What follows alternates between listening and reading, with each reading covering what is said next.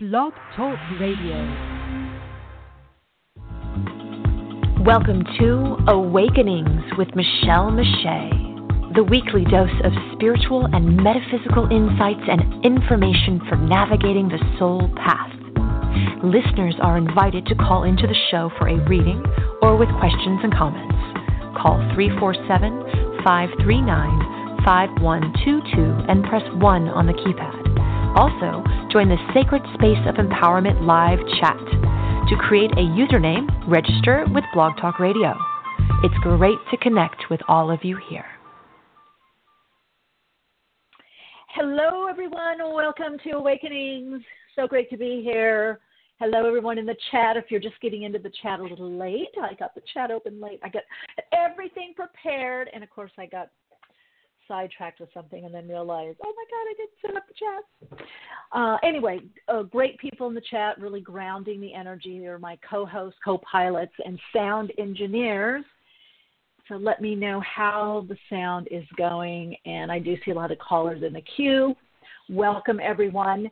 Um, if you're listening in the queue, uh, that's great. If you're listening by phone, um, however, if you do want um, to get a reading or chat or say hi or just let let us know how you're you're doing on your soul path, uh, please press one on your key uh, pad. That lets me know. Uh, thank you, Tamara. Sound is great. Hi, Tamara, in the chat. You should be coming in later. Ah, so great to be here on a Wednesday. Um, if you're just surfing around the internet and you bumped into us or floated in here, flowed into here, aligned, attuned into here. Um, I'm Michele, your uh, host and pilot. Got the co pilots in the chat, some listening by phone, grounding the energy. And if you did have a question or a comment, that number is 347 539 5122. That's 347 539 5122. So, everyone, uh, you know, at the beginning of the program, I do a little um, you know, sharing and uh, cover stuff that people have emailed in, uh, including dream interpretations, which we do have a couple of them, kind of long dreams. So we'll, we'll see if we have um, time to to get to that. Also, I want to remind everyone, please, and especially publicists or guests that are listening that would like to be on the program, uh, please email awakeningspodcast at gmail.com and, and not the uh, Facebook or Instagram or you know, there's just so many ways to be in contact that I gotta have some boundaries here. I gotta have some. Otherwise, it's just overwhelming. And a lot of times, that's like my texting. I only use for personal stuff like friends and family, and maybe some business stuff like when I have, um, you know, TV or media contacts, people that I'm working with on projects. Uh, but like clients and readings and all that stuff, I really don't um, do that. So that way, when I'm, and this I would suggest to everyone, whatever your mode of connecting with people, you know, when you go to that, like when I come to Awakenings, I'm not going to be talking, you know, the whole time about soccer or I don't know, motherhood or football or um, scaling Mount Everest or you know what I mean you guys have a kind of idea, and we have a, a, a, a mindset, and there's a preparation.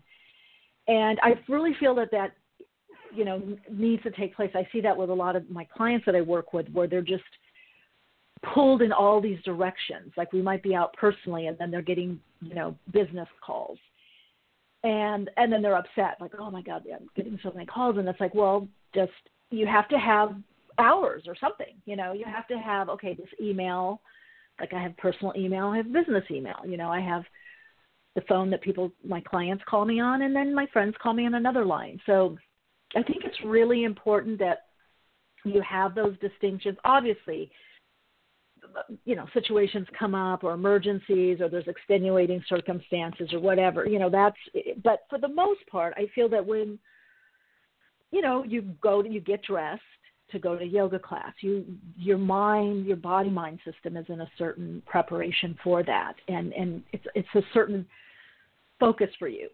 Or you go to the gym, or you going to the beach, you dress a certain way as opposed if you're going skiing in Mammoth or something, right? So I think people need, you know, like a lot of times people say, and I and I was actually one of the first people my book to to talk about unplugging and this whole idea of unplugging. It's very popular now, but in the late '90s, you know, early 2000s, and I think my second edition was the book was in 2007. People weren't really talking about that, and it was very interesting to me that I had and I was working more corporately, working with people, and the whole idea of unplugging it really got people unnerved. And in fact, I used to have in my in my workshops, and I used to do a process, an exercise where people would have their phones, and I would have people call them, and different people in the class. They'd have everybody's you know number, you know, um, and the anxiety, the stress that people not only displayed, it was very visible and it was palpable. You could feel it. Um, but the feedback that I got from the participants was, this is really hard to do. And I'm like, why? Just let it go to voicemail. That's what you have. Or you can call back later.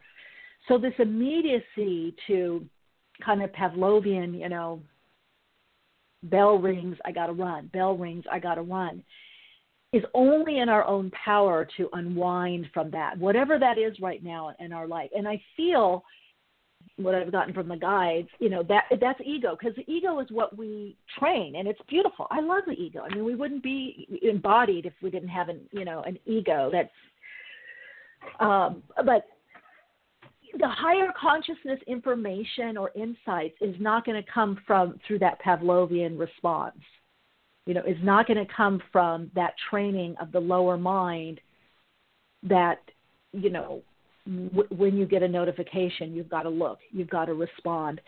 So I would suggest, and, and one of the things to become more soul connected, attuned and aligned to your soul, more spirit led and soul fueled, and, and to get those ahas and to be able to hear the intuition is to be able to resist or put on the side burner or back burner all the notifications.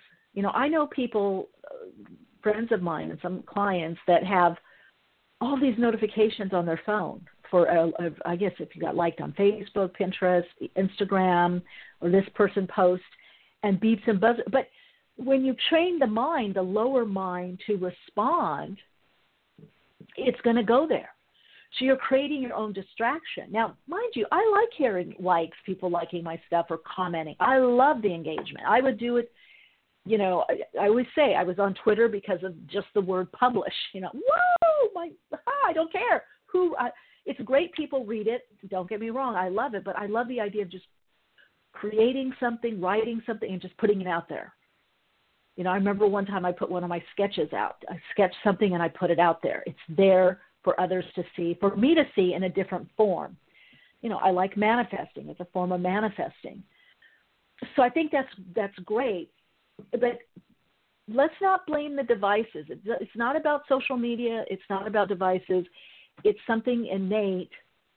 It's a skew. I don't feel that it's innate. I feel that it's something that's been developed over time on a societal and cultural level and and probably you could there's something it, it's it, it boils down to to wanting to connect to be loved to belong it's that button that universal humankind button uh, but if you track um, advertising and when advertising really started taking off it's it's it's baked into that. So as we're connecting more to the soul this is where i'm going with this okay? We it's not even you can say okay not now. You can say i care about you i love you or i like seeing these stats or whatever the situation is but right now i'm focused on this. Right now i'm doing something else you have that choice and becoming more soul aligned is about choice it's it's not about conditioning that comes from the ego and taken too far it becomes something you know pathological or an abreaction. It it becomes reactive instead of responsive, right? And that's what so many of, of, of us are doing is we're clearing these conditioned response patterns. That's why you know when people start working with me, they're like, "Oh, I have anger or I'm sad." I go, "So okay, that's fine." They're like, "Oh, I don't want I don't want to create my life from this." I'm like, No, we're we're human. We're doing the human thing. That's soul in physical form. We're meant to be angry sometimes, sad, happy, up, down, in and out. To pair, play through the polarity, you know, the keyboards of the polarity plane, right? How do you like that? However, not to be in a stuck state. And of course, Buddhism talks about this. That's why it's the middle way. As soon as we're living and reacting from a conditioned response pattern, we're no longer hooked up to the juju. We're not hooked up to the mainframe. We're we're not um, we're not connected to our soul, right? Um, let's see what is spirit informing. I think part of it is due to the World Wide Web giving us access to the world at large, which wasn't available to up to this scale before. Mm, spirit informing as a therapist, I'm going to say no. what it is because I admit I, I've had many many talks about about this, and I, I saw since I've kind of been in both straddling both worlds, like before we had all this technology.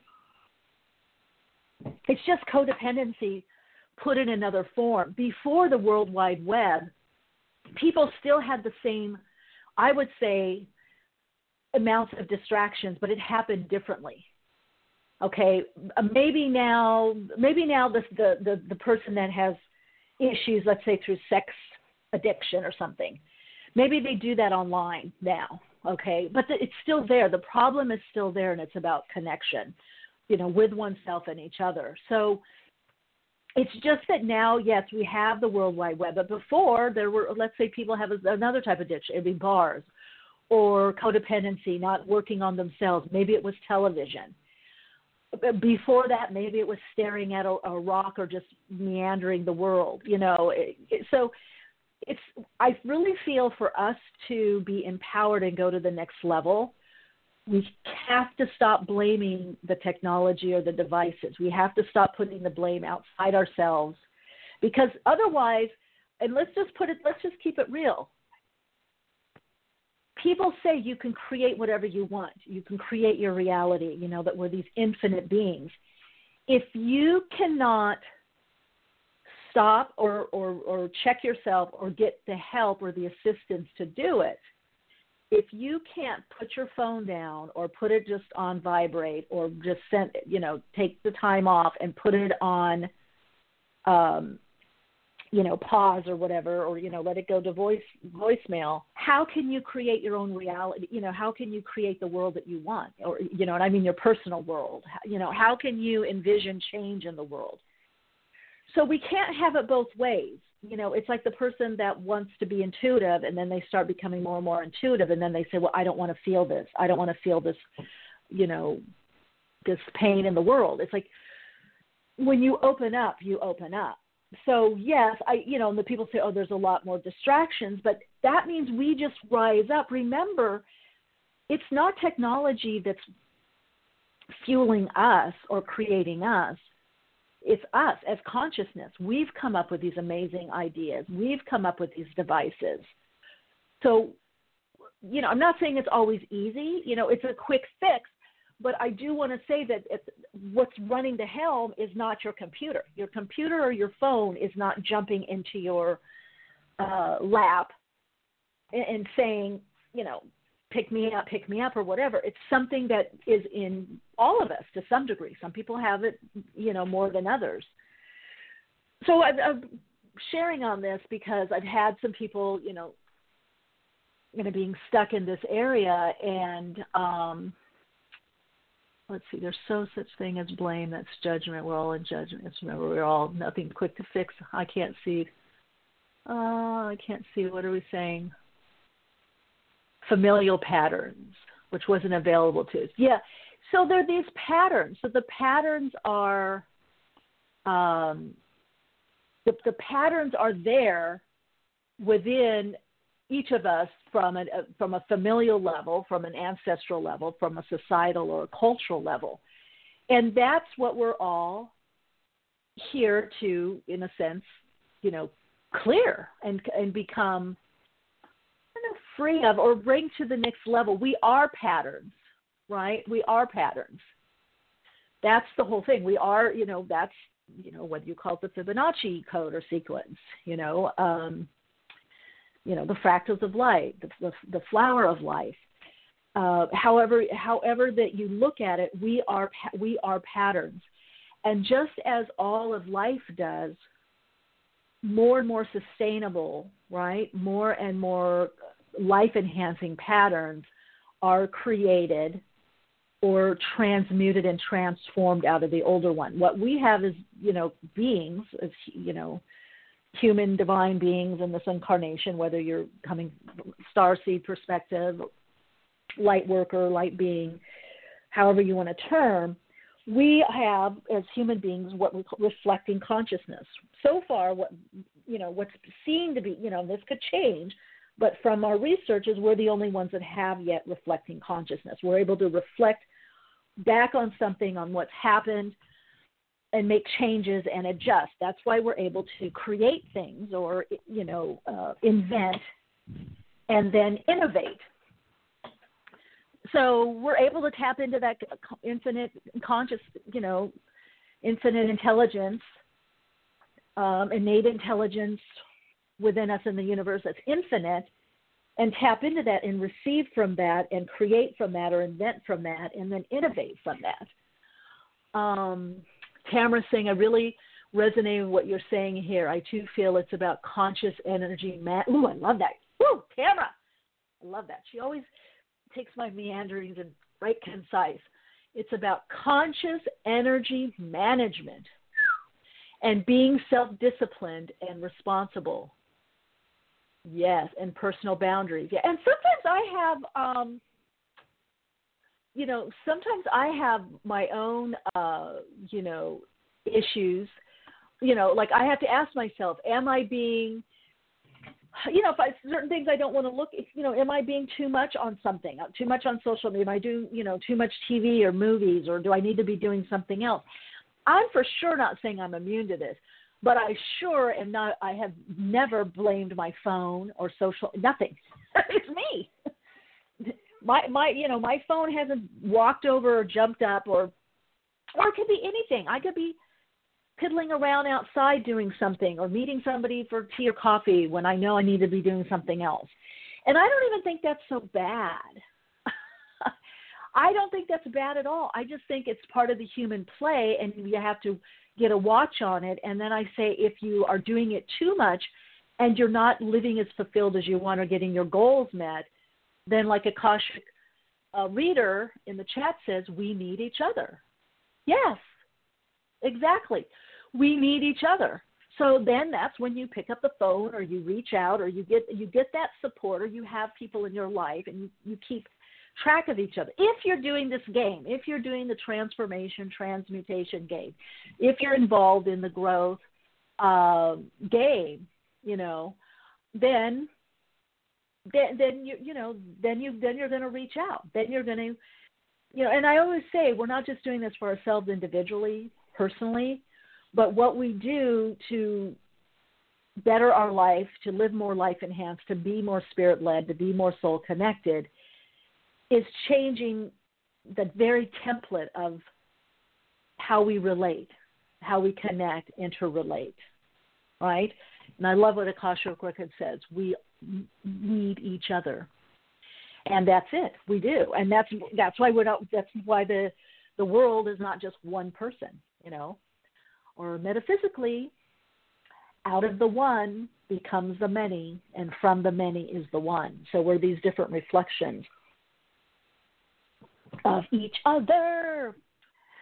Okay, um, I hope that resonated a little bit. I did have one quick email question. Um, I know some of you emailed me dreams to interpret. I will uh, get to those. Some of them are long, which is great. I was thinking I might do maybe in the next couple months, depending on the um, guest schedule. I don't know how far up we're booked. We usually get booked I don't know, months in advance. But if there's a space, or sometimes people forget, or they don't call, or they get the time wrong, and then you have yours truly. Um, I, I want to devote a whole program, uh, whole show, whole episode, if you will, to uh, dreams. or symbol interpretation. Let's widen it because it's dreams is only one way that our soul comes through uh, with messages. So dreams or signs or symbols where you guys can call in.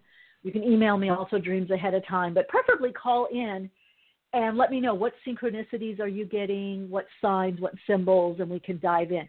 Which brings me to the last question that we had, and um,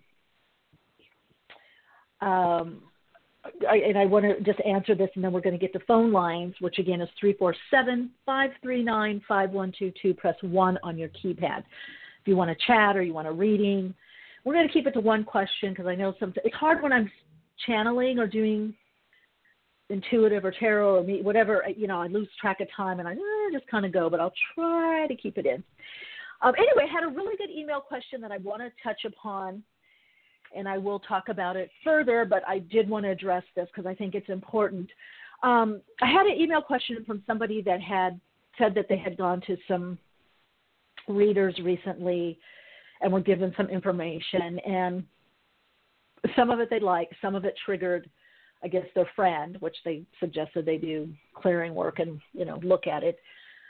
Um, and I always say with triggering, again, there could be positive triggers or negative triggers. We've had Kanta Bosniak who talks a lot about this. In fact, I believe has a book called Positive Triggers. So what was being triggered? Inspiration, whatever you want to call it, um, and it could be it could be something negative that's hurting or harming us, or non-life enhancing, or reminding us of a trauma, trauma um, or it could be a positive trigger that's uplifting us, inspiring us, or moving us into a life enhancing action. So both of them happen psychologically.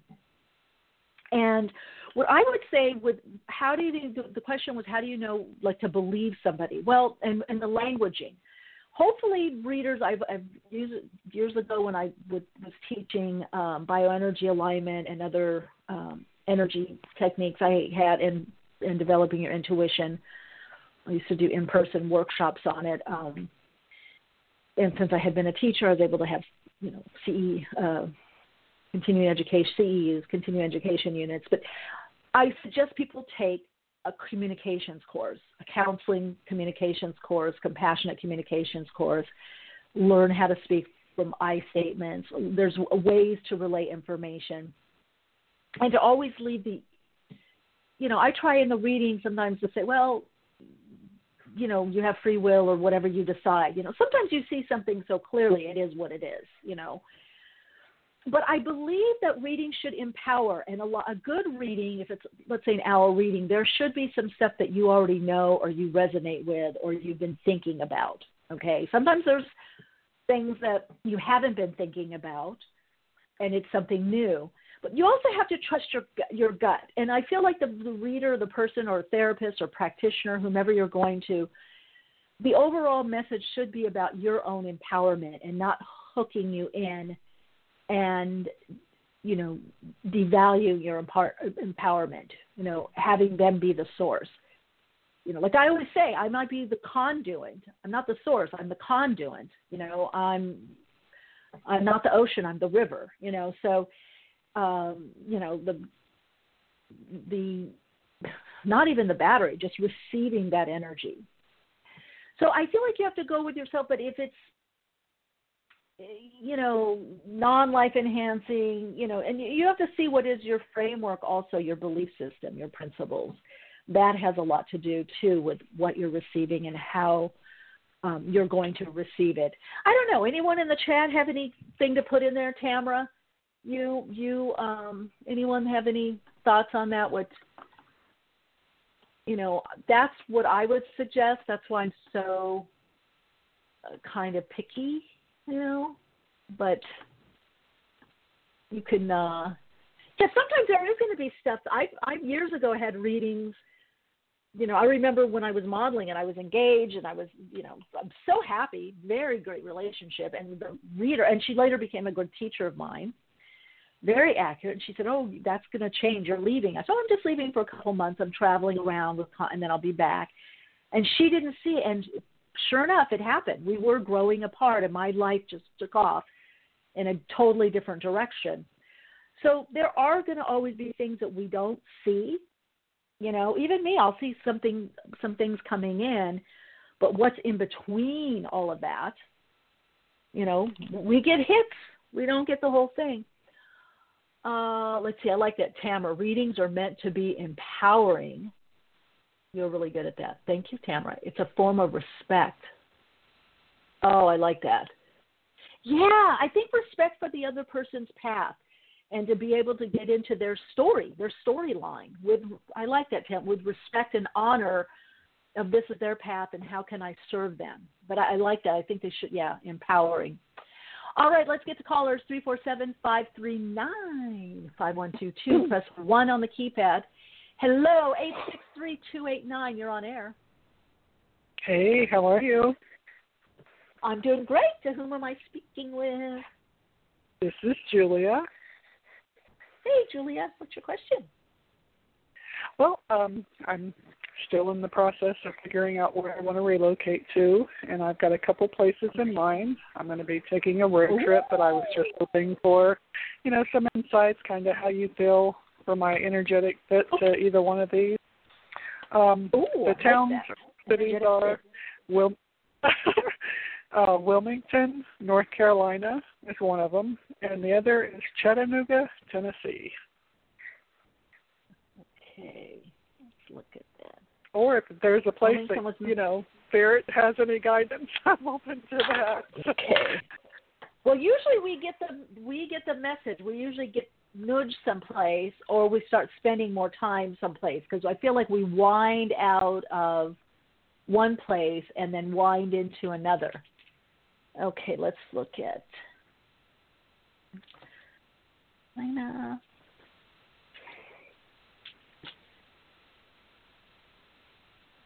Hmm.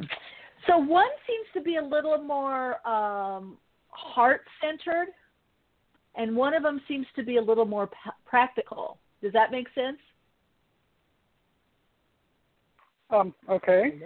Which which is which? Yeah, the North Carolina, the North well, the North Carolina seems to be more. I feel like a deeper connection there, and it's more of a. Um, Chattanooga seems to be work and maybe more routine. Let's see what's the most life enhancing or soul connecting for Julia. Or see. This place. See, they both. No wonder you're kind of stuck. Yeah, I kind of want to say North Carolina. Does that make sense? yeah, um, that's kind of got the. I love to be around water, and that would have the beach, and uh, ah, there's like rivers there why. too. So it's kind of like fulfills that beachy wanting to be close to the water feel. But Chattanooga also has the river that runs through it, so that and they have like natural waterfalls and stuff too. So yeah, I'm I'm really struggling with like which one, which one, which one. so, Both of Ah. them, but see, that's why there's one. There's something a little more practical about the Tennessee, or something on a day-to-day routine. But it does show on an emotional level. The the North Carolina let's also seems a little bit more on a soul level. Yeah, I like and that. it seems you maybe yeah let us know what you choose i mean they're both reading great i feel i'm getting that the, the north carolina is a bit stronger um yeah but let us know what you do julia All right. Well, thank you so much. know. I appreciate it. you're All right. welcome Thanks Take so good much care. and have Bye. a great show. Thanks. Bye bye. thank you bye hi nine one six three hundred you're on the air Hi, um, my name's Bailey, Hi. and Bailey? I'm calling. 'cause- yeah, yeah, Bailey. This is my second Bailey. time calling. Thank you. oh very cool. Um, I like your speaker, by the way. It's, I can hear you so much better when I listen while I'm driving, or um, your microphone. Mm. That's what I meant. oh you Mhm. do I, oh good good Yeah. I used to cut in and out, and now I can hear you so clearly. I really like that.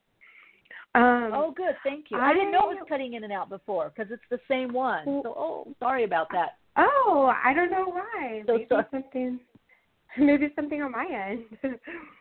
um, Or here, I wanted to ask, um, I'm on little- wireless. Okay, go ahead. Oh, I'm so sorry. Yes. Keep cutting you off. Um, I wanted to ask a question about my relationship with my husband, and um, uh, I just wanted to see kind of where that's going. Okay. In what direction? What? Let's see. What's coming up for Bailey? Yeah. And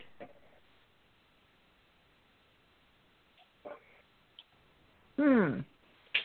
Feels like the two of you, there's a little bit of shift in vision of where you're going or want to go. Does that make sense?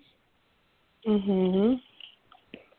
Yeah. So it feels like there needs to be a little bit more, not heavy, but heart to heart. Keep it kind of light. Um,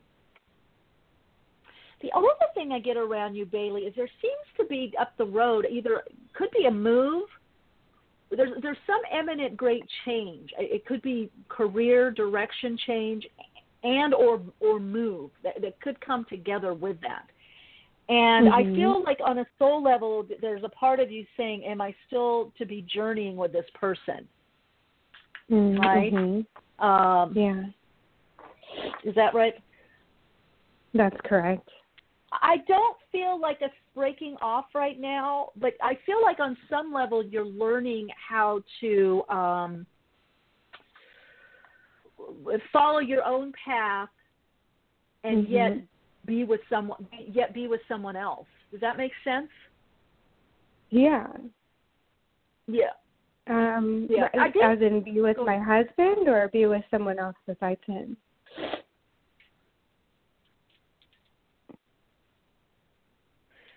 Well, that's. I feel like you guys have more learning to do, more more together. We do. Right. What do you What do you What do you feel? I think you're exactly on point. I'm um I've made a lot of uh really big personal changes and I'm on my journey and I know that he feels left behind and I'm desperately hoping like catch up with me, catch up with me. I want to support you but um it it's making a big you know there's a big you know like a wall kind of. And i mm-hmm. um i want to see him happy and i want to be happy. So um i'm trying to come from my heart with this and okay. maybe yeah. Let's and even tamara may jump in on this. Here's the thing with relationships and i've learned over the years and i guess we okay first of all we're not always going to be happy. So even if i'm with somebody i really love i'm not always going to be happy. You're not always going to be happy. One of the things i do see on the path is when we start shifting and we make these big changes a lot of times we look at our partner and go oh you're not doing it or fast enough. Now mind you if there's abuse there's, there's certain things that aren't going to be changing and you could say no i don't care to be around with that but what I feel when right. I hear this is is is about the other person, and I feel for you, Bailey. It's about you seeking out other individuals that are more like-minded, and really rounding out uh, your conscious playmates. You being very fulfilled. Right. That ultimately ends up rubbing off on the other person. Now, that's not necessarily why you do, but it's a vibrational thing and then it gives the other person a chance to flounder around. I mean, I even said once to my partner, you know, you'll get you'll get it. I was just there. I was just in that cycle. You'll you'll you'll find it. You'll figure it out. Because if we wait for the perfect or we draw the perfect person, you know, you have to look at your path. Some people, and this is what I would suggest for you, Bailey, as well as anybody else okay. listening that's kind of come into this, even before you get into a significant other relationship, you need to look at your path. Past relationships may show it, but you need to look at your path and say, what kind of partner do I want? Because partnership is about conscious relating, it's about values, principles, and beliefs. So I'll give you an example. I don't. I mean, years ago, I had people trying to say, "Oh, this person is just like you, Michele." I said, "I don't want somebody like me. I don't want someone right. in my field. I want somebody." Yeah. So you have to just write what kind of person do you want, it may not be, and I mean, in a, when you get into a meditative state, it may not be that you're on a soul level. Your soul may not want someone that's overly enmeshed, that's a freaky diaphragm, that's doing everything exactly like you're doing. Does that make sense? Uh-huh. Yeah, yeah. So yeah, I'm he's, not he's seeing my that opposite, divor- I think. Huh? What? I'm sorry. He's he's So- um Yeah. we're we're very unlike each other. Yeah, but then also like each other. Um, that I'm finding. Yeah, But that's how- um Yeah. yeah. So then what seems to be what's your what's your ultimate question to me? Um, yeah, I was wondering if you did see like divorce in our path. Um, Not at no, not at the, and as. Tamara put in the chance, if you want to. right, See, I just right. yeah. So I don't feel that you want to, and I don't feel that he wants to No. Mm-mm. So why do you think you need to, or that you might want to? I guess that's the question. Um, I I really want to have um a partner that's happy in life and enjoying things the way that I can enjoy things. And sometimes he seems um, you know, really unhappy with the way things are, but you know, that could be other things like depression or we're still figuring that Yeah. out. So, yeah. Yeah, well, let him figure it out. But is it imp- what can you do in, in an empowered way? Because I'm hearing you want to share more of your joy, more of the magic and mystery. Yeah, it's it's finally happening for me and I I want that for him too. Ah, there we go. You just said it. It's finally happening for me. Yeah. So you enjoy it, and you tell him, "Hey, it's finally happened for me. I enjoy it. I want it for you too. You'll figure it out." See, I, this is the Okay. hard. People in you know when you really dive into like Hindu, as they talk about the the path of the householder. The path of the householder, being in conscious relationship, is much more difficult than most people realize. It's more difficult than being a monk, an ascetic. You know, people always go, "Oh, well, if you're an ascetic or pre, you're not having sex." Okay, all right, so what? Okay, I, you know, like sex. I'm not saying don't have it, but I'm just saying when you think about everything that goes into, right, being in a relationship, raising a family, and being on a conscious spiritual path, doing your own inner work, you know, that's a lot because your partner isn't going to change, isn't going to grow at the same rate that you grow. Even I, I've, I have friends and family um, member, well, friends mostly, family members, family members that had a lot of discord, and now they're they're just so united. But I've met over the years uh, clients and friends that were totally in, enmeshed, did everything together. They went to the yoga retreats together. They did the this together. They did the juicing together. Did, and then all of a sudden they come into the path and one is going in a you whole different way and they're like oh no i guess we're not meant to be together anymore. And i'm like Mhm. no you're changing. So that other person isn't going to necessarily change at the same rate Right. you know and it may not right? So yeah you i feel like you just said it finally so it's happening for you. So that it ha- finally happened for you it can finally happen for him he just has to be on his own journey and one of the greatest things that we all have to learn to do as well-meaning friends lovers significant others spouses is we have to let them find their own therapist their own guide and get out of it as much as possible because you found your way right Uh, yeah, that's the opposite of what I want to do. I want to help things along I know. and why. get it that's going. Why, that's the ego. That's the ego. That I've been there. No, that's the ego. That's the ego. The soul Yeah. says, "You go play over wherever, and and let him Mhm. find his way, like you found your way." You can suggest Okay. books. You could do some yoga together, massage, or go. You can do little, you know, things that are are are activities that are that are uh, fun to do. But get don't be his therapist. Get out of the therapy. Get out of that room with the therapy. Get out of there. Get out of there. Okay. And m- meet and play at the level of connection, fun Okay. that you love. Right? Yeah, I I really needed to hear that. I appreciate that so much. I absolutely need to hear that. Oh, Bailey, you're so welcome. And Tamara's mes- messaging couples counseling. And I'm going to Yes, suggest something here. I really, because I work with a lot of couples, I do couples counseling. Mhm. I really think the only couples counseling is the only way that it works is if the individuals are already doing counseling on their own Yeah. and then you come together with either one of the other therapists or you have a third, you know, therapist. Or it's just to work out communications things because very often what happens in couples counseling it becomes inner child issues and you never get Mhm. anywhere. It, I find a lot of times people get into couples counseling when they haven't done enough work on their own. But Mhm. couples counseling that's to manage change and to understand each other better once the foundation of family dynamics, inner child, family of origin stuff, um, you know, individuation. When you have two people that have individuated and know themselves, couples counseling rocks it. You will soar. If not, you're setting yourself up for um, failure because no therapist, no matter how good they are, can handle two people's psychological issues within at 45 minutes, 15 minutes, or an hour every week or two weeks for no matter how long. Mhm. So that's what I would Mhm. that's what I would say on that. But I feel for you, you guys just need to play more. Trust he'll Yes. find his way like you did.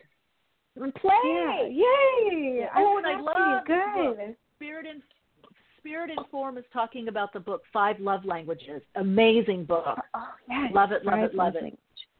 Writing it down.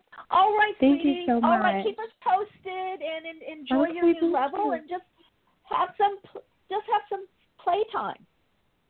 Okay, thank you. Bye. You're welcome. Bye. Hi, three two three six three eight. You're on Awakenings. Hello. Hey, Michele, it's me, Zelda. Hi, welcome. So, yeah, hi. I just um, saw your recent YouTube Oracle reads. So you should be doing more. I love them. I, I just want to say I oh, I forgot. I love that- people. Yeah. Yeah yeah Oh, like thank you. Yes, yeah. everyone. I'm doing pick Yeah, a card readings on YouTube. Go to Michele Meiche YouTube channel. Go there. Thanks. yeah because I've seen other reads and yours. I'm skeptical until I see something that resonates, and I I like how you conduct it. It's very soothing. So yeah, listeners should definitely check it out. Um, but yeah, so I watched your most recent one on Saturday, and I picked the second pile with the rose quartz on it.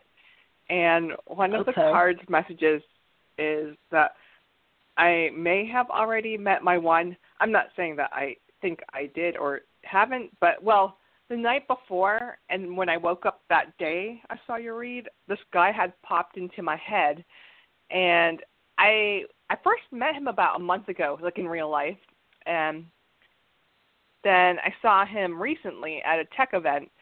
So I'm wondering if I should contact him on Facebook. I or like I talked to his boss. Like it's it's like the tech worlds are kind of intermingled. Like a lot of people know each other. So I talked to his boss, or the the boss said the company will do more events, but he didn't give me the guy's I would say info. in a light way because Oh. sometimes our men our soul we have many different we have many soulmates, right? So the soulmate that becomes a life mate, I feel, can be a very uh, conscious choice, and it's based again on those values, principles, and beliefs, and and and you know who's who's linking up with us and who's got the courage and who's saying let's do it.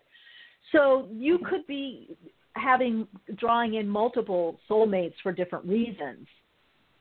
You Mhm. know, reconnecting people to just play more, you know, to, to flirt, to have a good time, to go out with, you know, to maybe work on a project or their similar Mhm. ideals. So I feel like if you keep that open, usually when I see Mhm. that kind of, something like that in a reading, that means yes, you're on your road to to that significant other or that soulmate that's going to be a life mate or a romantic partner, soulmate, romantic partner. Um, Mhm.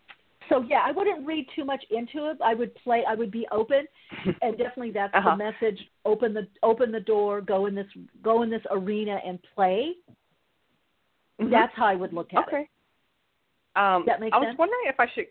Uh, it does make sense. So being in a place of openness and place, as opposed to being yeah, serious. and play and connecting. Yeah, and connecting, knowing that your you know that individual is, um, you know, around you, for sure. Mhm. Okay. Okay. Um, for this particular guy that popped into my head, I uh, his name is Garrett. Do you think I should just reach out and they What did I Like, just say? we- You're we- overthinking it. See, that's oh, what Oh, your soul is wanting you not to do. You're overthinking. You're in your head. There's you just text the person or message and go, "Hey, been thinking about you," or "I just did this conference and I thought about you because you're in a similar thing. Hope all's well. Keep Okay. shining." You just put your little tingle Okay. out there. You put your little stardust out there. Okay. See what happens. Okay. So- all right, Zelda. So Keep us posted. yeah, thank you. Just play. Get out of the head. Okay. Bye. Okay, thank you. Okay, bye. Squeeze in one more. Bye. We're waiting for Tal to um Tal to call. Uh, okay, let us see. We've got um what number? Nine seven three two five six. Hi, Michele. Hi, you're on air. Hi. This? I was.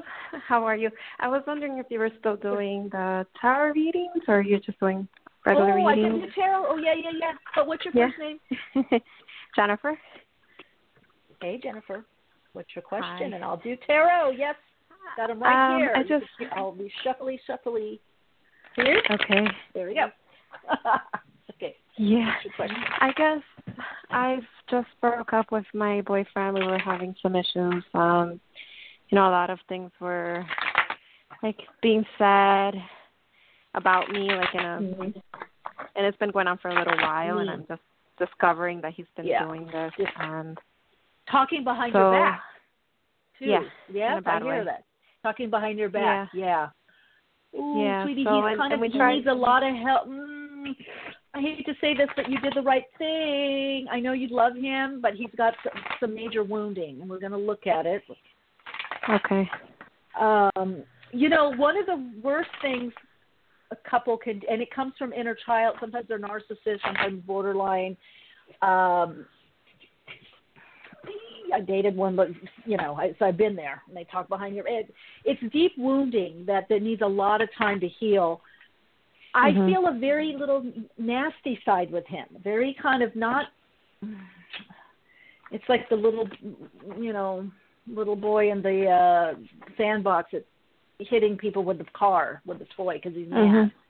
because he doesn't get enough attention or he's Yeah. insecure you know so a lot of insecurity um i feel this relationship was a you're you're actually moving in a really good cycle about celebrating connecting more with your um friends in general but but also women friends recognizing your worth. Um it does show partial su- success with this individual. Shows you trying to balance things out. You're wondering if you did the right thing. Mhm, you could talk again or even get back together for a short period of time but i don't feel it working out in the long run so you're trying to fix him you've been trying to help him and understand him but he's just a little bundle of of wounding he's a ball of wounding and he he's not Yeah. looking at it right so you don't know that you're saying something you know, you and I could have a conversation. You say something I don't like, I'm going to tell you. I'm not going to go behind your back. You know what I mean? I, I, you don't even know when you're triggering, is what I'm hearing, Jennifer. You're, you're, you're some things that he that you're doing. You're thinking it's you, it's it's done or worked out. Let's move on, and he's harboring. He's har- harboring the, um, you know, the upsetness, breakup. if you will. Well, the breakup, no, he's harboring you guys. He's getting back at you. He's harboring the arguments that you've had, yeah, and, and then attacking you. You know, so Yeah. you think it's over, right? You think, oh, we talked about this, or we had this fight, and now it's over, or we had a nice time, we went out. No, he's harboring it. He's holding it, and then putting it up. There we go. Spirit informed. Thank you very much. Harboring resentments. Spirit informed in the chat is saying that he's harboring resentments. Now, Mhm. here's the thing: we we can do that as humans. People that are not that have handled their wounding, you can have a conversation about it. You could go to counseling. But if there's so much wounding where they're not able to get rid of that reactive pattern, I don't know that he can get. You know, I like I'm I like to be hopeful. What, what, No, what but even in thought? Therapy- what would- Hmm? No, because we tried the couples counseling, and even in therapy, he was attacking me, and the, the therapist had to stop him. Like your whole approach, everything, like you you can't expect her to get closer to you, and you're like everything. Every chance he gets, he's saying something either untrue or negative about me. Yeah. That's be- I know, and that's what I'm saying. I feel his I feel his wound his wounding and this is a hard lesson for me to learn. Some people don't heal on this dimension. They don't. That what what they're playing out and living out fait accompli. It is that is it, you know. If if my leg is amputated, it's not at least at least in this lifetime it's not coming back. I might have a prosthetic on. You know what I mean? We have to Mhm. sometimes come to terms that people go as far as they can. And sometimes you could look at it could be a young soul. The damage, why is one person could have the same amount of damage done to them or trauma and they don't morph into this? I don't feel he can I feel he's gone as far as he can and I feel like he'll just keep attacking you if you, the more you Mhm. try to help. So I would say for you to to take some nurturing time and then start a little journal for yourself and ask yourself who is like which is is mom and dad like this or was it a combination of them being His like family? this and what would your family Oh, okay. It's similar to your parents Yeah, so my this re- dad. your go ahead I would say my dad. your he was um yeah my mhm.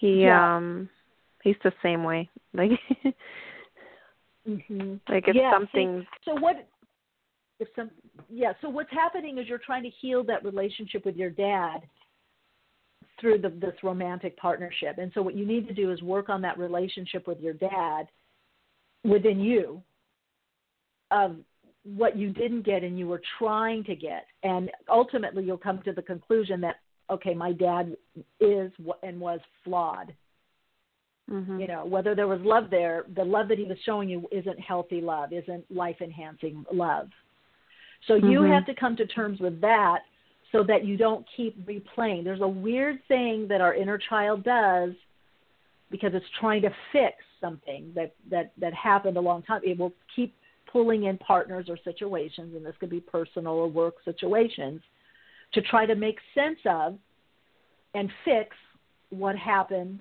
You know, this is just a very simplistic way to put it. So this relationship brought you to the next level of healing so you can do a deeper healing of family of origin stuff, shift this pattern so that you can attract what I call the co-creative relationship, the conscious where you don't it doesn't have to be a heavy learning, you know, two little wounded mates sitting in the, you know, sandbox. Right. So that's what this relationship is about. okay. yeah. I feel better because I did. right, I moved out and everything, so Yeah, you I did feel the right better. thing. As hard as it is, the love is still there and that's real, but sometimes there's a lot of other stuff mixed in with love, you know, and you got to just you know, I don't believe in that. Oh, you know, love doesn't reside where fear. This that's all BS. Love is always there, but you know, but if there's only you know two percent love and the rest is contaminated, you you got to kind of move on. Mhm. You know, Right. love them from afar, Right. right? Thank you so much. Thank you. All That right, sweetie. You take good care. I'm glad. You too. Okay. Okay. All Yeah. right. Bye. Peace. Bye. Yeah, one of the hardest things for us all to learn. We can't fix it all. And uh you know, the love is there. Sometimes you gotta love people from a distance and you gotta get on with your life because when that happens, when you come into these kind of relationships, there is a, a, a good partner, the right partner, not far down the road. So Ah, anyway, okay, cool. It's um second half of the program. We've got our awakening guest today for our awakening dialogue. We have Tal Gur, uh, who's a blogger, entrepreneur, and devoted adventurer. Uh, he spent a decade uh, decade pursuing a hundred major goals around the globe. His journey has had his challenges. Like most people, he faced crippling self doubt and struggled for a sense of purpose. Yet behind every difficulty, there was a life changing gift. so really want to welcome to the program, and he's also the author of Living Fully. Where's we got Tal? Hey, Tal, welcome to the program. Thank you for having me. Yes, and give me the uh, the title of your book. I'm sorry, I didn't um, wrote down something else. Uh, yes. yeah. What is what is your book that's out? The Art of Fully Living. I love that. The Art of Fully Living. Okay. Wow. So um, I want to ask you, how, what were you doing before this, and what gave you the idea to do these goals and to travel around the world and to chronicle it? Well, basically, I was following my intuition. Uh, I didn't know at the time that I was following my intuition. Um, you know, that's what led me mm-hmm. to mm. this adventure. But before that, I, I was just doing the nine, nine to five. I had a bachelor degree, computer science. Uh, I was in the corporate world. Like I, I used to be an IT manager. Um, yeah, pretty regular life, I would say. mhm. Yeah. So you're doing okay. I like that. So you're doing this nine to five. And were you? Did would you consider yourself uh, happy doing what you were doing? Well, um, at certain times, uh, but my happiness was conditioned. I always needed something to happen to be happy. So um, mm. it it meant that like basically, you know, I wanted let's say a degree. So then there was a little bit of happiness. Then again, my happiness, uh, I lost my happiness, and I was chasing happiness basically. And throughout my mm. journey, my my 10-year journey, I realized that happiness doesn't have to be conditional. I don't have to chase happiness. Mm. Now, how so? You're a do, be IT person, and then um, how did you come to do? First of all, how did you decide the goals? Well, was that um, like a process in itself? Yeah, uh, to be honest, I've never been like a guy that really set, let's say, a bucket list or, or stuff like that. But I had a conversation with two friends uh, one night, and uh, I said to my friends, maybe yeah, maybe let's write our, our life goals. And one of my friends said that he doesn't want to participate because his dad died when he was 40 years old, and at the time both of us, uh, all of us were 30 years old. And I thought to myself, what would, how would I live my life if I only had 10 years to live? You know, something hit me like you know when he said that, and um, basically, you know, the answer came right away. I, I wouldn't delay my dreams. I wouldn't wait until retirement and then basically I went home and start and, and start to write like a list of goals, and that's how everything happened. Wow. So it kind of happened from a conversation, but it hits it hit something in you. It resonated. That concept, that yes. question resonated with you, right? On a deeper level, um, it sounds like. It's amazing when that happens. You just think you're having a conversation with some mates, and then you're changing your life, right?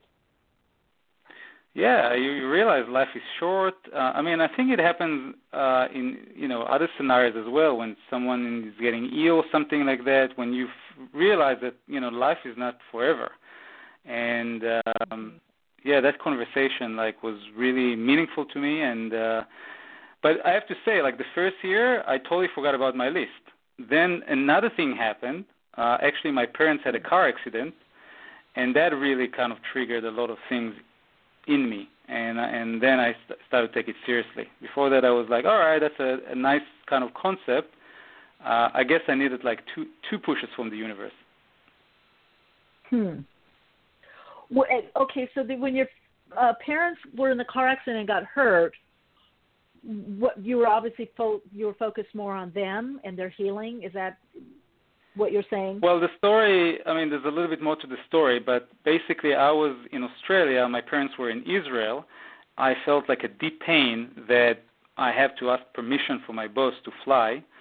Um, and I realized that you know it's time to really kick in the whole idea of fully living and have freedom and all my dreams and everything that I wanted.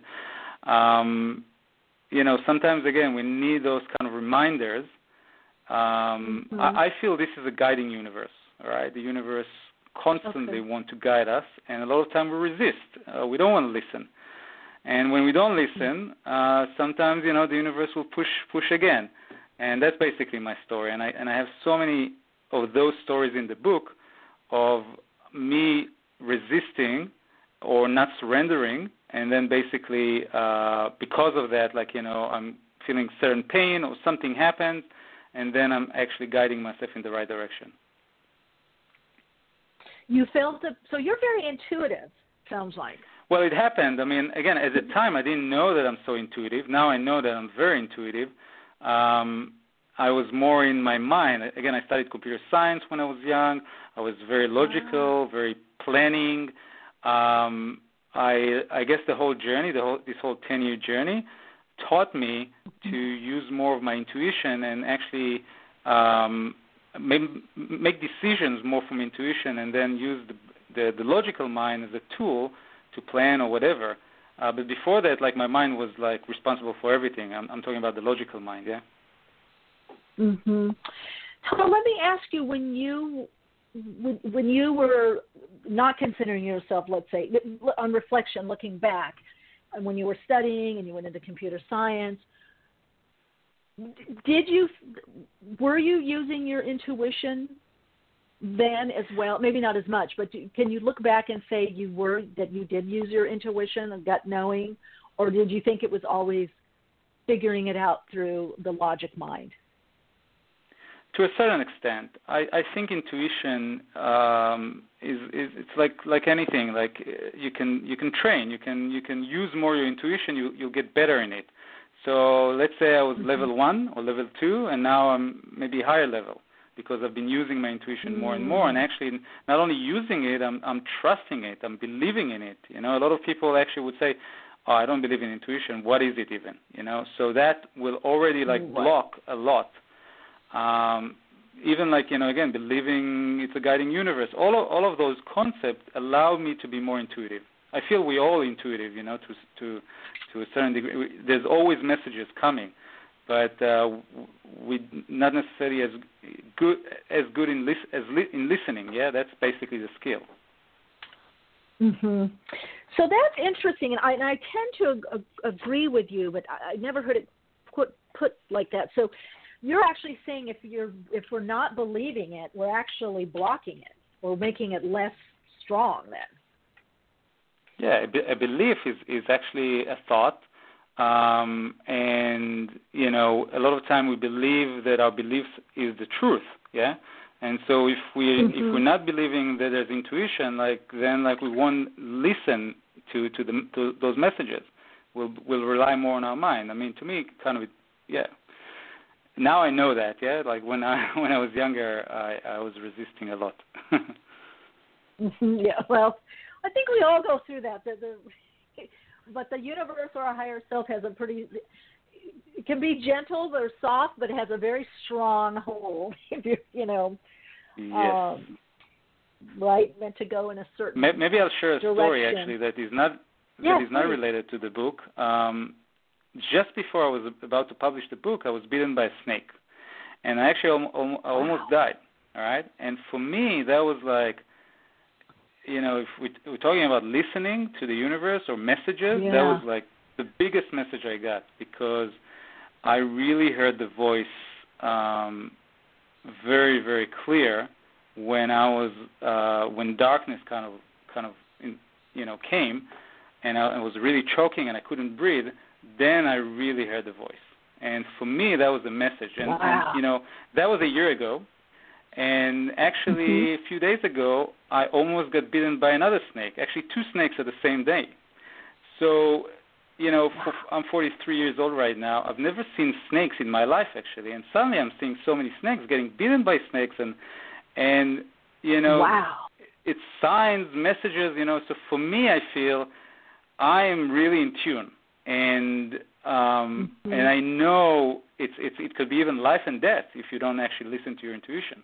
That's that's how Mhm. serious I take it. You know, in in a playful way, yeah. Like I'm Yeah. serious in a playful Yeah. way. It doesn't have Yeah. to be so serious. Yeah.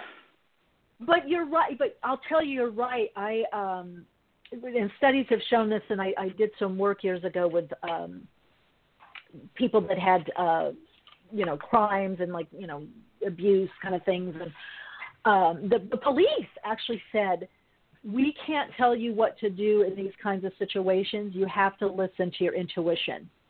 That, like they say, like if you get abducted or something happens, or you know, knife point or whatever, they say, you know, even they'll say, look, you might know all the all the you know karate or whatever, judo, jiu- whatever. You may know the self defense. You may know everything, and you know maybe you're even a um, you know it's more, more mainly for women, but you might be a um, like stunt person. And they said we can't tell you that's what you need to do. You, they said you have to trust in the moment, knowing what to do. It might be being very submissive and weak, or might be punching the person in the nose or kicking him and run. You know, we don't know. You know, they said so. That's very interesting. You touched on that. You said it could be life or death. Now, which brings me to another question. Two questions. First of all, you said you heard when the first snake bite, you heard the message very clearly, or voice. Mm-hmm. What, yes. What do you mean by that? What was it? What was it saying?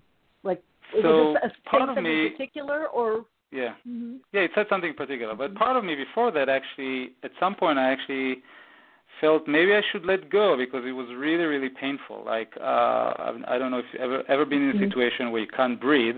For me, that was the most painful thing I've ever experienced. Uh, not being able to breathe for a long time, and I was really, really choking. And I thought maybe it's time to let go. I mean, I've did like an amazing journey, 10 years. I actually accomplished all my my life goals, my dreams. Maybe that that was the. But then the voice came, and the voice uh, was, "You can't die. You only gave 10%."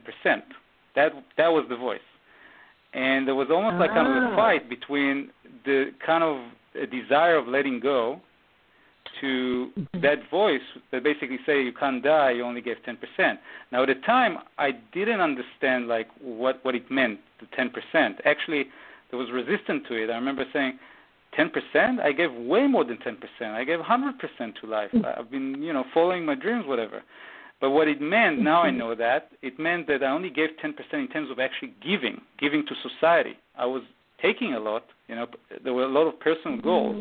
There was some giving, there was some contribution, and I can I can share about the contribution, but it was really minimal uh, comparing to what I can actually give, and that uh, led me to start giving. And giving doesn't necessarily mean just giving money or giving like in terms of doing. It could, could also be my presence. Okay. It could also be sharing my story or even sharing myself. You know, being able to be open and vulnerable. That's giving and I feel Ah, this okay. this journey right now is is journey of of contribution of giving. So not necessarily more personal goals and what the me me need or or the ego, yeah, which is which is okay, right? but more using the ego for as a, for service. Basically, that's uh, that's what I Mm. feel is the message. Oh, I love that. I love what you say too about it's not just about giving money or t- it's it's living and how open you are. So it, it, to me, that implies some kind of growth or evolution of you're meant to be here and, and be more. You know, unfold more or give of yourself more. Um, yes, like for me, purpose is uh, is being plus doing. So the doing, I mean, I'm I'm pretty good in actually doing, Mhm. but the being sometimes we actually miss that. Like so, um, you can actually give a lot by being the authentic you. Let's say in a conversation, be a good listener. You don't have to do anything. Just actually be uh, completely in in the present moment with a person could be a huge gift. Uh, I think you're doing it with this podcast, yeah. Um, Yeah. you know that's that's how I see it. So the, the, the giving component is really this this combination of being plus doing. Mm. Now, Tal, since you're kind of in, you know, swimming in this this world that we're talking about with the intuition, what do you think? And you kind of touched on this when you said, you know, the snake bit. You, you know, there's a, could be life or death. You really heard the message or the voice.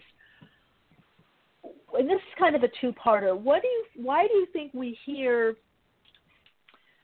A lot of times, our intuition more strongly when there's trauma you know something really bad is happening trauma i guess that's part one. And then part two is what would you suggest to our listeners so they don't have to draw in or pull in trauma or major illnesses to then listen to our intuition? That, that's the key right? So we don't have to go right? We don't have to have the the big wake up call. Yeah. Um, well, I would say like creating more space, bringing more stillness to our life, uh, more quietness. I actually, you know, I was uh, heard you talking a lot about the notification that we get and all this busyness and whatever. So we can't really listen, all right, to our intuition. Mm. And if we can't listen, um, we may get sick or we may get other messages, right? Because then, like, you really listen. and the whole idea is to, you know, when I, uh, I actually like, you know, three years ago, uh, I got divorced. And uh, before the divorce, I had like tinnitus, this ear ringing, right, in my ears. Mm-hmm. And for me, that was like a uh, this illness. I mean, it was it was crazy. Like uh, I hated it, yeah, but like it was like it's like you you don't listen. It's kind of a wake up call. And what I want to say really is that like you know the reason illnesses are so powerful is because we really bring ourselves to the present moment when there's an illness. Like from, when I was bitten in, by a snake, I wasn't really thinking about what I'm going to do next year or what what happened like a year ago. I was really in the present moment. I was fighting for my life, for for the most important thing, which is breathing, actually, air. And how many times we actually think about breathing, like during the day? We don't. And so illness right. brings us to the present moment, and intuition is in the present moment. It's and and mind is only like you know past and future. Mm. That's kind of for me the reason why illnesses can can be very uh, you know moments for intuition. Okay, I like that. So, so really, it always goes back to the, the space, or the quiet, the noticing, the meditation. You think that's kind of a training ground for that, to to to connect and strengthen it more? Yeah, I think it's not necessarily training, but it's it's fundamental. It's the basics. Without like space, without this ability to even hear the hear voices, let's say it doesn't have to be like right. you know ta- talking voices or whatever, but just being able right. to even sensing your body. I mean, when I just before again when I was in uh, when I was married, I was really disconnected from my body. I was completely in my head, mm-hmm. constantly worried about the future, constantly worried about other stuff. I was disconnected from feeling like uh feeling, you know, like again, basic stuff. and uh, mm-hmm. you know, also yeah. when when I how when I was eating and like really like day to day kind of life like I was I was disconnected basically that's that's the word and I feel that uh, to train really with intuition we have to connect more connect to our body more. Usually, intuition comes from the body, from the present moment. So that's basically for me the training. hmm I feel too. I get your take on this. That where we're at in our unfolding is that um, it is more about you know understanding and listening to the intuition and building that you know connection and strengthening that that muscle. Um, I think more and more. I think that's where we're, you know, going. What's your thought on that? Yes, yes. I, I, if you really want to be aligned, that's a, a word that I really like. Um, then yeah, that that is a must. I feel. Uh, also, journaling mm-hmm. helps, like in the morning, like kind of free journaling. Um, basically, mm-hmm. almost like not letting the mind uh, interfere. Let's say and just like you know mm-hmm. be in the flow that's another word that i like mm-hmm. so flow uh and flow can happen you know in, in so many ways like it doesn't have to be in writing it could be anything like even in your own work right now even like if i speak with you and i have a, a whole plan what to say and whatever i'm, I'm i won't necessarily get into flow and so for me it's yeah. really trusting in the present moment trusting myself trusting that like that I'm just kind of a, almost like a vehicle for for things to come through me, and that's basically what yeah. I believe right now. Yeah. I, and I love that. I, I used to host a, a TV show years ago, and sometimes we'd get the guests, um, fashion and beauty and health, and so you know they'd send a press kit with uh, set you know questions, which we'd start with. But then if somebody says something interesting or juicy, I would follow it, and then they later after the interview they'd be like, I didn't know we were going to go there talk about that. And I'm like, oh, the worst thing for me is sitting in an audience and listening to something and someone doesn't go through that door. Like, you know what I mean? like, like if you gave the snake story and I didn't follow up and I went into, well, how's the weather? How are you managing your time now? You know, it's like yeah. have you been adding right a real connection, a real dialogue?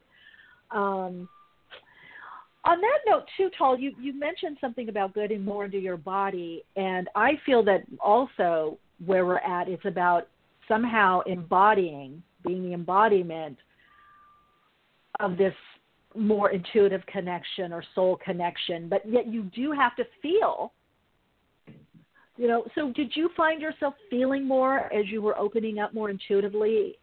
Did, did you find yourself in general feeling more? Yeah, and and I would say like you know even like before feelings. I mean, for me like I, I divide like to kind of different levels. So there's sensations, there's feelings, and then then there's emotions. So emotions are more let's say complicated feelings, let's say, or not necessarily complicated, but mm-hmm. uh, um, not basic feeling.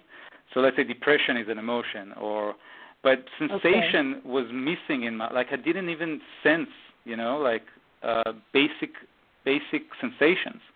Uh, maybe maybe I'll sh- share something. Uh, me and my my okay. ex partner wanted to move to a certain city, and you know when she suggested the city, I mm-hmm. almost wanted to vomit all right and i remember like mm-hmm. you know kind of completely ignoring it i was like i remember telling her you know i feel like vomiting i don't know why but you know mm-hmm. now i would actually make connections between this vomiting mm-hmm. and and uh, and the city before that i didn't I, yeah i didn't make those connections so i feel like sensations even before feelings uh, are are yeah probably you know the most important thing. Then like we can go into feeling, you know, whatever I feel like uh, content or happy or whatever. Um, yeah, that's basically the way I see it. Hmm. So tell us a bit about your book, um, what people can expect from that, or what, and your you know your intention of that, the art of living fully. Let's dive into that a bit.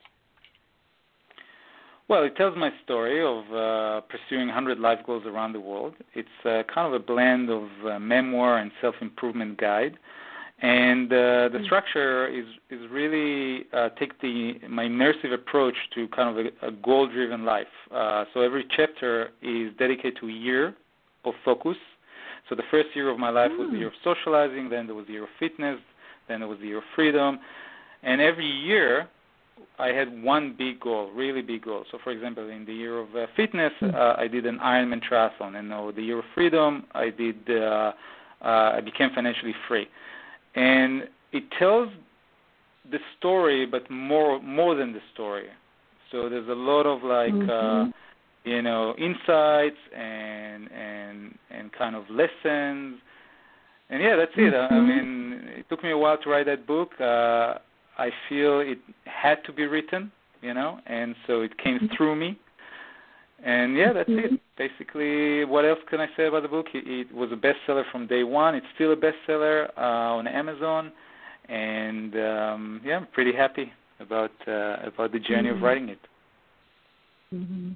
Well, I, when you say journey of writing, I, I think when a lot of times when we're looking for a book of that nature is for someone that's done the journey or that part of the journey is continuing the journey and we're getting insight or inspiration guidance some how to's or some suggestions you know to help us along. Um, in fact one of the things that i recommend to people when you are especially any time but especially when they're making changes at a crossroads or maybe in a funk you know is to look for what are those movies what are those books that can inspire you or bring in that additional, you know, influence and energy in your life um, to kind of help nudge you along. Because sometimes we, you know, we need inspiration. You know, we need to see somebody mm-hmm. that's d- done it. Um, now, did you, when you were writing the book, did you have, well, did you have this in mind? Let's backtrack. When you were doing the 100 goals globally, did you right away think I'm going to do a book out of this and start structuring it, or did you do the structure after? No, not at all. Actually, I it only happened I think a year or two years before I ended my journey. I actually didn't believe that I can write in in high level English. Like I I had limiting beliefs about my ability to write a book, but uh, you know that was a journey on its own, like you know, to re- to remove that limiting belief and being able to write a book. And once I kind of also let go of um, pretty much like allowing the book to come through me and also get some help. I, I hired a writing coach. I had three editors. Um, the book is I'm really proud of the book. You know how it was written and everything. Um, so yeah, like I, I, it just happened basically.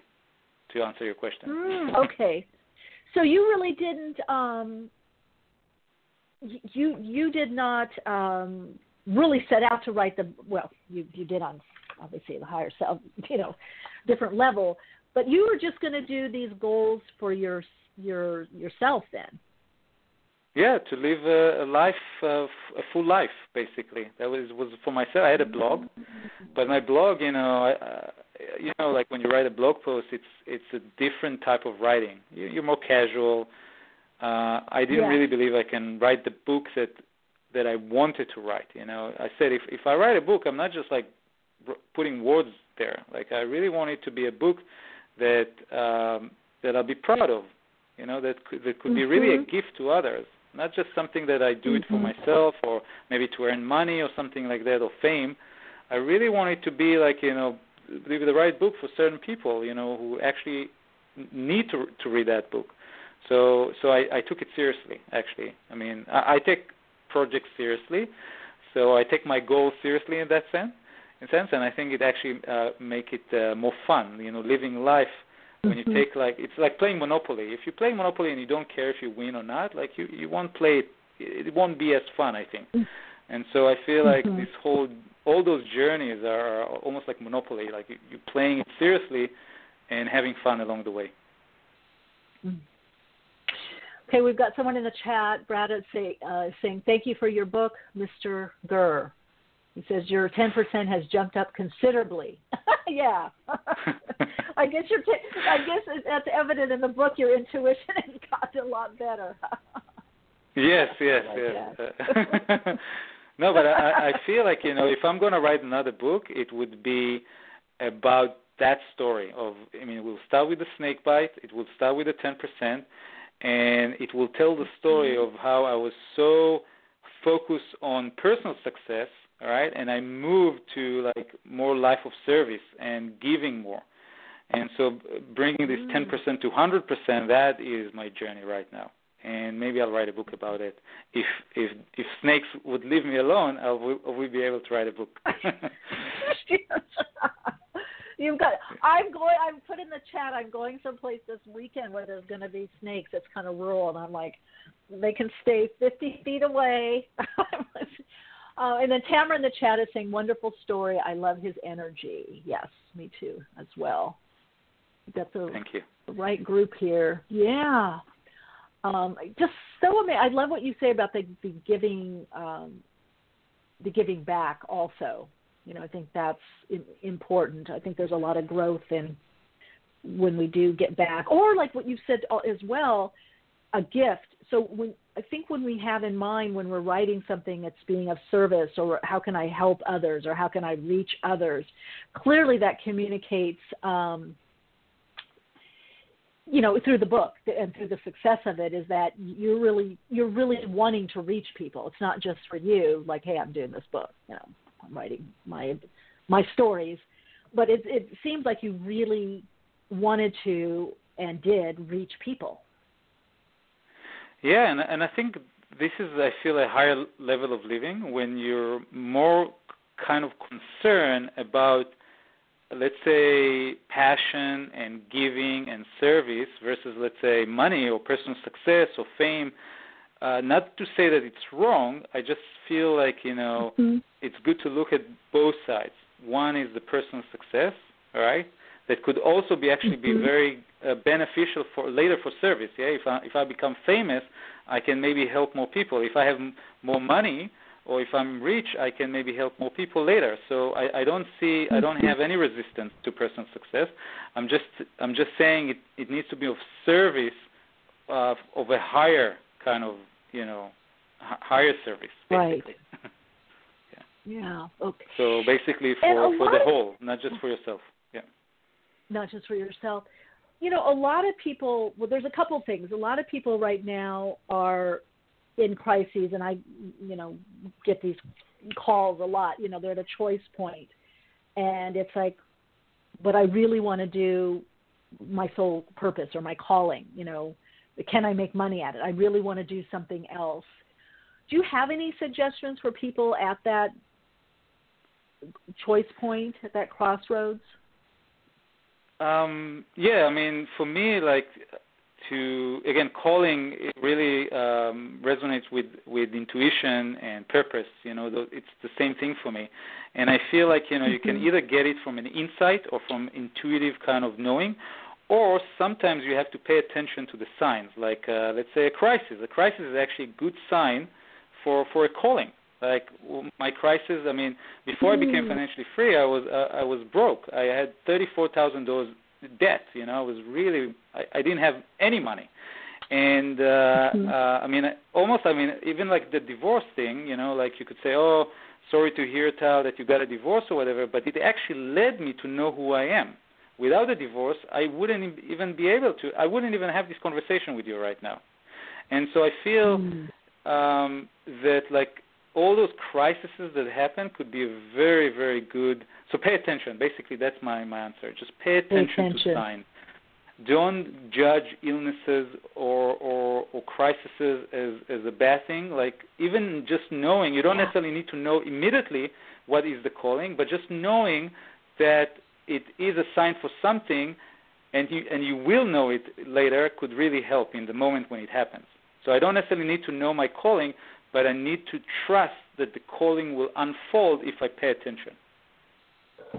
Okay, that's a good one. That's okay, Tal. That's good. The trust, because we may not know. I think a lot of times people, and I believe I've even been there, where you have a crisis, you know, okay, something's coming in, something's good. What's what's happening now? And it's nada, nada, not nil, nothing. So you're saying that you have to trust. You have to just pay attention and trust that it's unfolding. So it might not be immediate. Yeah, and, and just knowing that it will lead you to the calling, and already you can already relax because oh, you see, oh, here's here's a crisis. I mean, I know it's very tough on me right now, but just knowing that it's going to lead me to the next stage uh, can really help during the crisis itself. I'm not saying like you know, yeah. let's say you get a divorce, oh, just be happy like uh, and and knowing that you you you know that you're going to have a calling. No, I'm not saying that, but I'm saying that just this a little bit bring a little bit more peace to the whole process of figuring out what is unfolding. It, it's a lot of times it actually mm-hmm. takes time, and so we have to be mm-hmm. patient, and, and and sometimes it's hard. We really want to know now, yeah, like what is it? What is it? Yeah. Uh, also, when you let's say have a dream and you don't you can't figure out the dream or something like that, sometimes it's it's it's like you know you're writing it write it down and then a year later, actually Steve Jobs just said something really beautiful. He said uh, you can't connect the dots uh, forward, you can only connect the dots backward. So you have to trust, you have to believe in something, karma, yeah. faith, whatever. And so we can't really kind of even when we look ahead, it's something it's really really hard to connect all the dots. And so yeah. maybe like one way to look at it is just like looking back and seeing, oh, I can see the patterns now. I can see that everything led me to the next stage. I can relax. So a lot of time is yeah. it's a question of relaxing and aligning and actually feeling good. I've, another thing that I mm. want to say here, you can actually feel good about feeling bad. So a lot of time mm. I feel that my only really the only thing that I really need to do when there's a crisis or, or or resistance to something, whatever, is to bring myself to feeling good.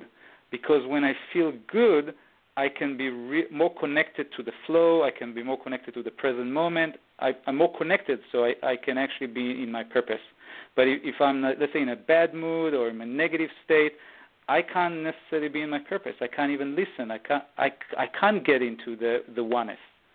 Wow. So for me, a lot of time it's just a question of aligning. That's it, just aligning and then everything starts to unfold, aligning, unfold, aligning, unfold. Aligning, unfold. Love that. Oh, Tal, this has been amazing. Um, gosh, what a wonderful time spent with you. Some wonderful, juicy, soul inspired tidbits. Um, thank you so much for being here. You're welcome. It's almost midnight actually here in Israel. I was very patient oh. for this call. Usually, usually I go to sleep at nine. I'm getting old. Oh well, thank you for doing yeah. this. Then, thank you. That um, that makes it even more special. Anyway, well, thank you so much. Keep inspired. Keep doing what you're doing. It's wonderful. Thank you, and keep keep doing what you're doing. It's beautiful. All right. Thank you. Bye bye. All right. Ciao. Bye bye. All right, that was Tal uh, Gur, and the book is The Art of Fully Living, um, one of the Amazon bestsellers. Uh, you can find it, of course, on Amazon, or you can also go to fullyliving.com if you want more information. The Art of Fully Living. Wow, what a great, um, great escape, great inspiration Great listener participants, thank you all so much for being here. You guys are just amazing. Thanks for co creating this wonderful space um, for all of us to play in and stay connected and to grow and journey and be empowered in. Um, those of you that are new to the program, we're here every Wednesday at 12 p.m. Pacific time. And if you have any guest suggestions, topic suggestions, you can email me at awakenings podcast at gmail.com. Also, join my blog at um, follow in that. Join in to, for the fun there at soulplayground.life. And I do have some teleworkshops coming at the end of the month, manifesting your soul's destiny, learning how to connect in to the higher self, all about intuition and, and reading the signs.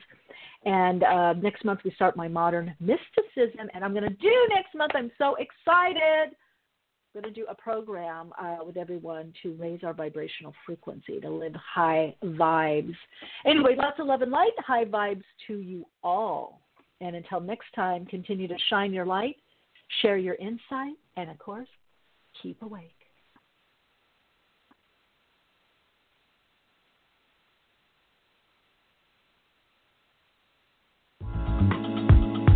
Awakenings broadcasts every Wednesday, 12 p.m. Pacific Time. Archive shows are available on iTunes. For continued Awaken conversation and insights, join the Awakenings group on Facebook and visit Michele's blog at soulinsightsforspiritledliving.com. That's Soul Insights, the number four, spiritledliving.com. Keep awake.